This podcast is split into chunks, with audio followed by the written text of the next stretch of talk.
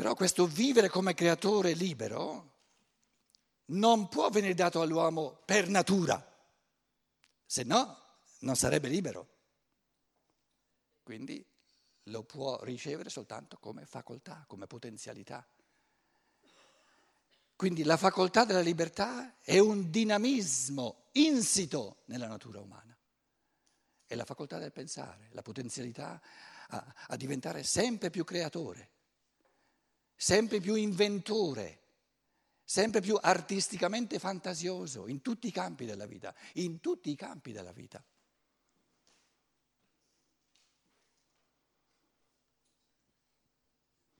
E un essere umano che omette la, la libertà, ciò che gli è reso possibile come, come creazione libera, va contro la sua natura. Non ubbidisce, disubbidisce alla sua natura. E la sua natura è la volontà del creatore che l'ha creato.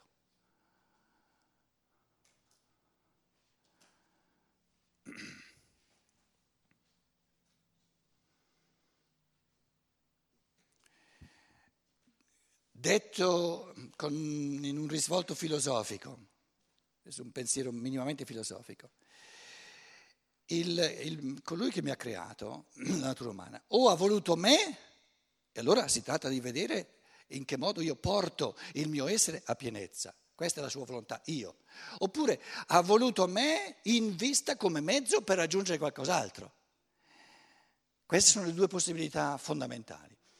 Ora, se avesse voluto l'uomo in vista di qualcosa d'altro, sarebbe un creatore così poveraccio così impotente che quest'altro che lui vuole raggiungere non lo può raggiungere, non lo può creare direttamente, è soltanto capace di raggiungere solo attraverso, per mezzo di me, che creatore è, ma gli do un calcio nel sedere. È il concetto dello spirito creatore. Lo spirito creatore non ha bisogno di qualcosa per raggiungere qualcosa d'altro. Va subito a colpo sicuro. Quindi è, è, diciamo, a livello di pensiero, di un pensare puro, è impensabile che l'essere umano, l'essere umano, sia stato creato per qualcosa d'altro, che la moralità consista nello strumentalizzarmi per raggiungere qualcosa d'altro, perché questo farebbe un, del, dello spirito creatore divino un pinco pallino che non, che non sa raggiungere subdirettamente le cose che... Quando vuol creare la luce, non c'è scritto nella Bibbia dove creare la luce, ma siccome non sapeva farlo direttamente, allora ha creato qualcosa d'altro tramite cui raggiunge di poter creare la luce. Ma che creatore è? Va, va a pascere i gallinacci, dicono, dicono no? Crea la luce, se crea l'uomo è perché vuole l'uomo, non attraverso l'uomo qualcosa che altrimenti non potrebbe raggiungere senza passare per l'uomo. Ci siamo capiti? Quindi tutta questa morale che eternamente vuole soggiogare l'uomo, perché il criterio di pienezza è sempre fuori dall'uomo, tu sei per, devi fare questo. Eh, ma come? Io sono per me. Il Padre Eterno ha soltanto il diritto, se mi ha creato, di aver voluto me. Se mi ha voluto per qualcosa d'altro, ha problemi lui, non io.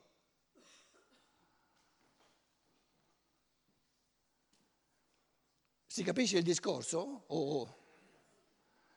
Sono cose fondamentali, altrimenti noi, perché poi i poteri costituiti non si rendono neanche conto di, fare, di, di stabilire certi tipi di morale soltanto per, per tenere eh, i loro, eh, saldi i loro seggiolini e il loro potere, compresa la Chiesa evidentemente.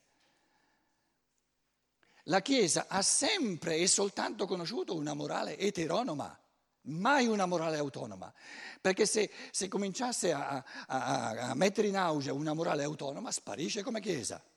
Chi ne ha bisogno? Zavorra che, che, che, che ritarda soltanto l'evoluzione. Finché gli esseri umani erano bambini ci vuole la madre, ma poi insomma a 20 anni, a 30 anni delle gonne della madre non ce n'è più bisogno. Però tocca al figlio e alla figlia scostarsi dalle gonne, non dire peste corna alla madre, perché tu ci stai ancora vicino. Se ci vai lontano eh, sta tutto a posto.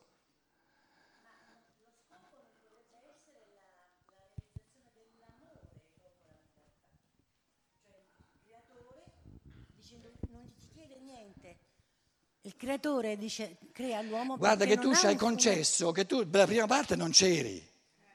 Questo presuppone un minimo di un pensierino piccolo, No, piccolo. pre- Sta attento, no, un pensierino piccolo piccolo, non, non pretendo del pensare puro di cui parlavi, un pensierino piccolo piccolo che ti dice forse è meglio che io tenga il becco chiuso.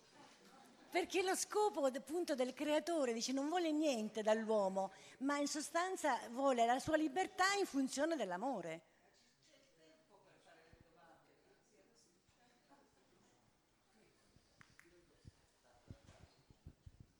Se uno, se uno capisce la libertà come qualcosa che è in funzione dell'amore, non ha capito della libertà nulla. Ma non te lo posso spiegare adesso, siccome tu non ci sei mai stata. Capito? Quindi l'unica pensata giusta nel, caso tuo è di... mm, mm.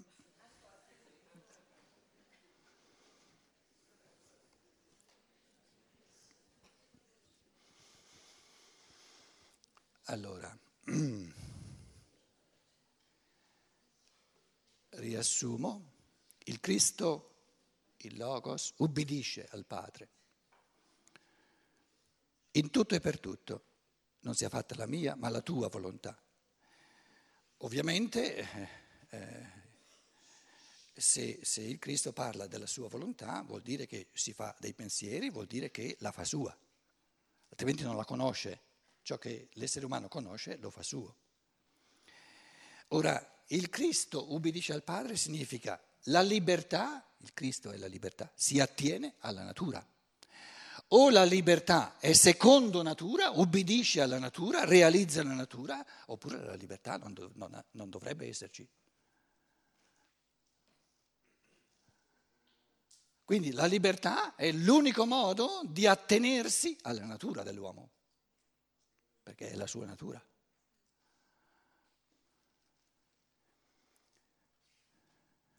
Il volere. Allora, la libertà si attiene alla natura, non è contro natura, anzi è la natura più intima dell'uomo, la libertà. E il corporeo è la condizio sine qua non. Ma la condizio sine qua non non ha senso se non sfocia in ciò per cui è una condizione necessaria. La benzina è una condizio sine qua non per- per- per- per, eh, andare in, in auto. Ma se la benzina non sfocia mai nel, nel guidare l'auto, nelle auto che, a che, se- a che non ha senso. Quindi una condizione necessaria ha senso soltanto quando serve a ciò per cui è una condizione necessaria.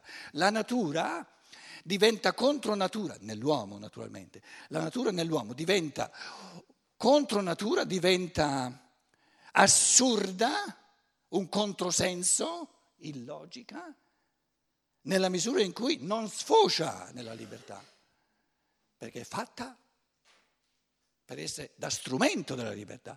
Sarebbe come un violino che non suona mai.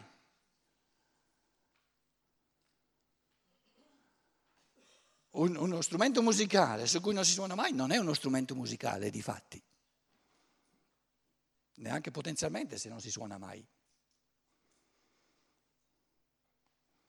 Quindi, se nell'essere umano il dato di natura non sfocia nella libertà, va contro natura. L'uomo va contro la sua natura, perché è nella sua natura che tutto ciò che è naturale si faccia da strumento per la libertà. Ma se la libertà non c'è, lo strumento diventa assurdo, illogico.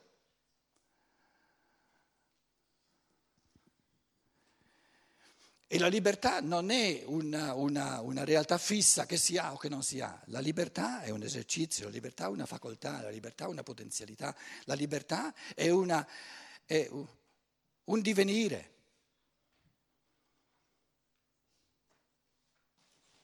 Un dinamismo interiore. La libertà è il dinamismo interiore dell'uomo. E vivere senza dinamismo vuol dire essere morti come uomo. Il volere di chi ti ha creato è che tu non segua alcuna norma esterna. Il volere di chi ti ha creato è che tu non segua alcuna legge esterna, perché altrimenti vivresti in, nella non libertà e vivendo nella non libertà vai contro il suo volere, non ubbidi, disubbidisci al suo volere, perché l'unico volere che lui ha su di te è la chiamata, l'aspirazione, il dinamismo verso la libertà. Se non vivi questo dinamismo verso la libertà, disubbidisci direttamente al suo volere, vai contro il suo volere e non fai la sua volontà. E ogni tentativo di orientarmi secondo una norma esterna, che sia un Padre Eterno sulle nuvole, che sia la Chiesa o quello che volete, è un disubbidire in assoluto alla volontà di chi ha creato lo spirito umano. Perché l'ha creato lo spirito umano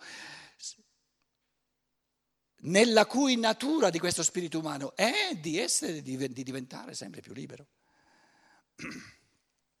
Il suo volere di chi ti ha creato è la tua autonomia. Il suo volere è la tua libertà. Disubbidisci a lui se ubbidisci.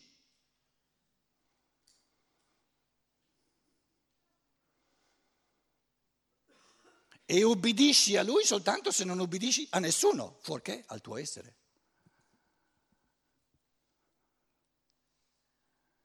Quindi Ognuno che ubbidisce a una norma che non sia il suo essere intimissimo di creatore pensante che è pensare creatore, disubbidisce direttamente, in toto, alla volontà di colui che l'ha creato come spirito, per natura come spirito creatore.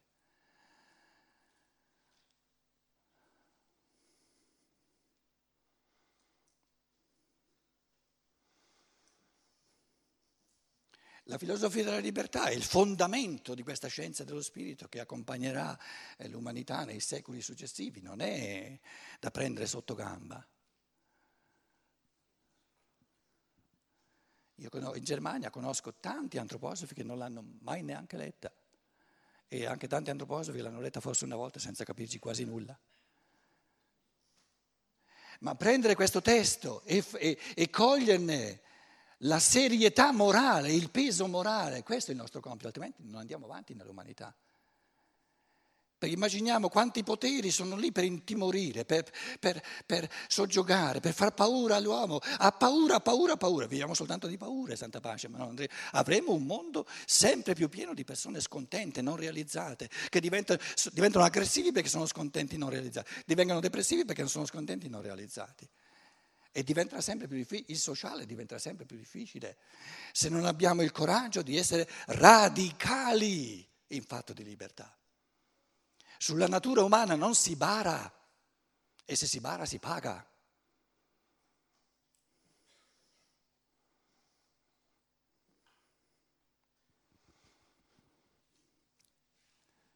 Disubbidisci a lui, alla tua natura a chi, a chi ha creato la tua natura se tu ubbidisci a una qualsiasi istanza che non sia il tuo essere, la tua natura, la tua stessa pienezza. Ubbidisci a lui solo quando sei libero e diventi sempre più libero.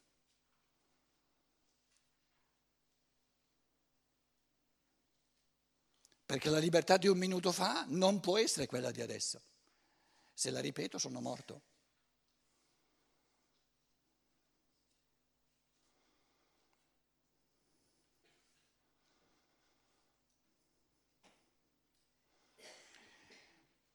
Permettetemi una parentesi, volevo dirmi, ma ci parliamo sinceramente perché le cose sono molto importanti, sono fondamentali per, per, per i, diciamo, i, il destino dell'umanità.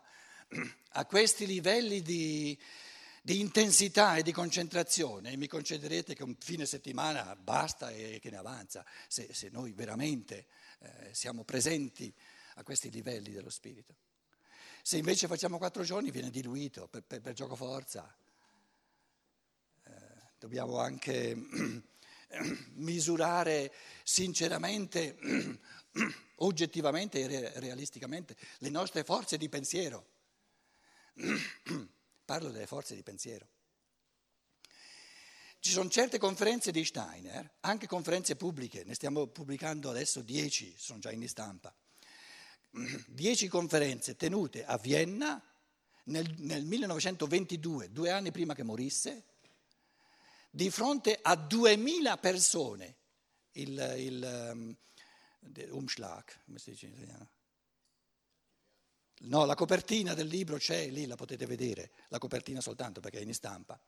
Quindi Stein parla alla fine della sua vita, poi non ha più avuto la possibilità, è diventato pericoloso.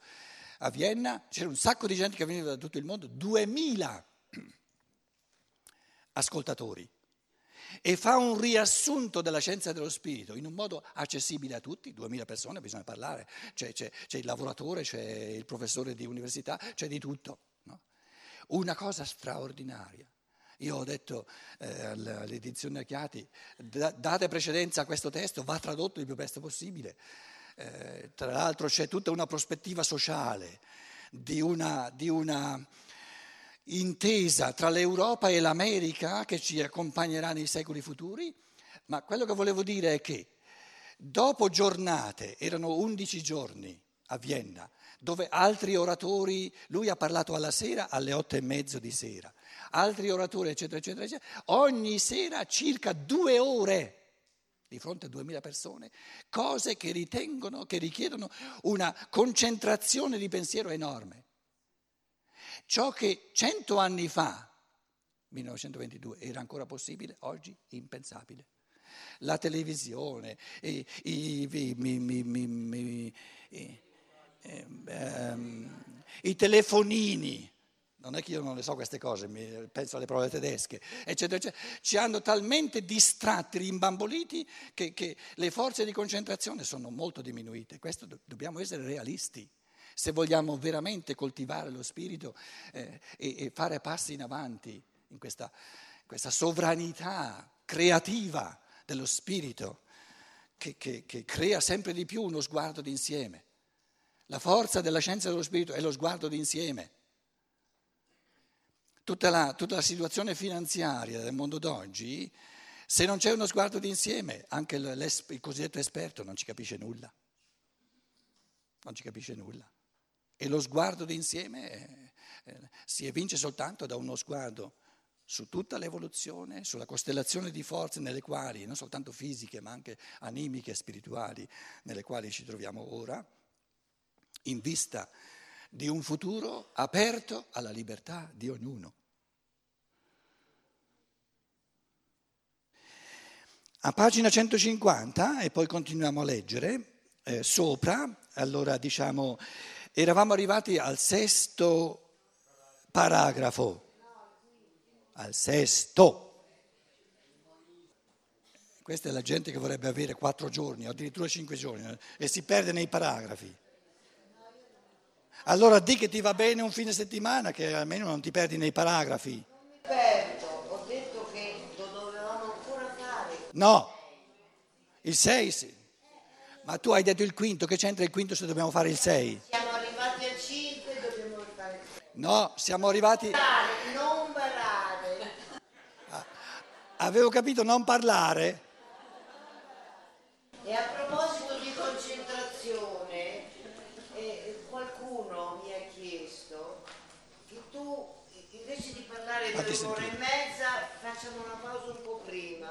No, no, no. No, io ripeto quello che mi è stato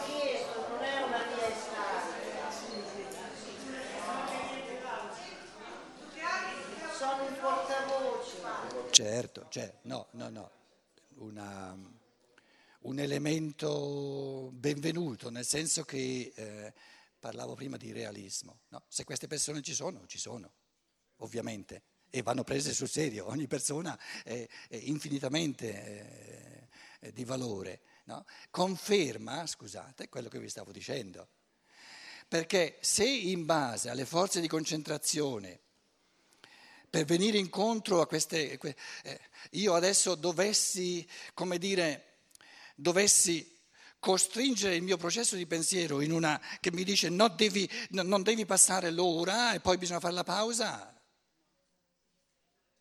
Allora distruggete la mia libertà già in partenza, cioè il, il, processo che io svolgo davanti a voi ha un senso soltanto se ha un minimo, perlomeno cerca di metterci dentro un minimo di questa libertà. E in questo minimo di libertà significa che io stesso devo lasciarlo aperto al processo di pensare se salta fuori un'ora e dieci minuti o un'ora e venti minuti. È, è, è proprio nell'essenza delle cose.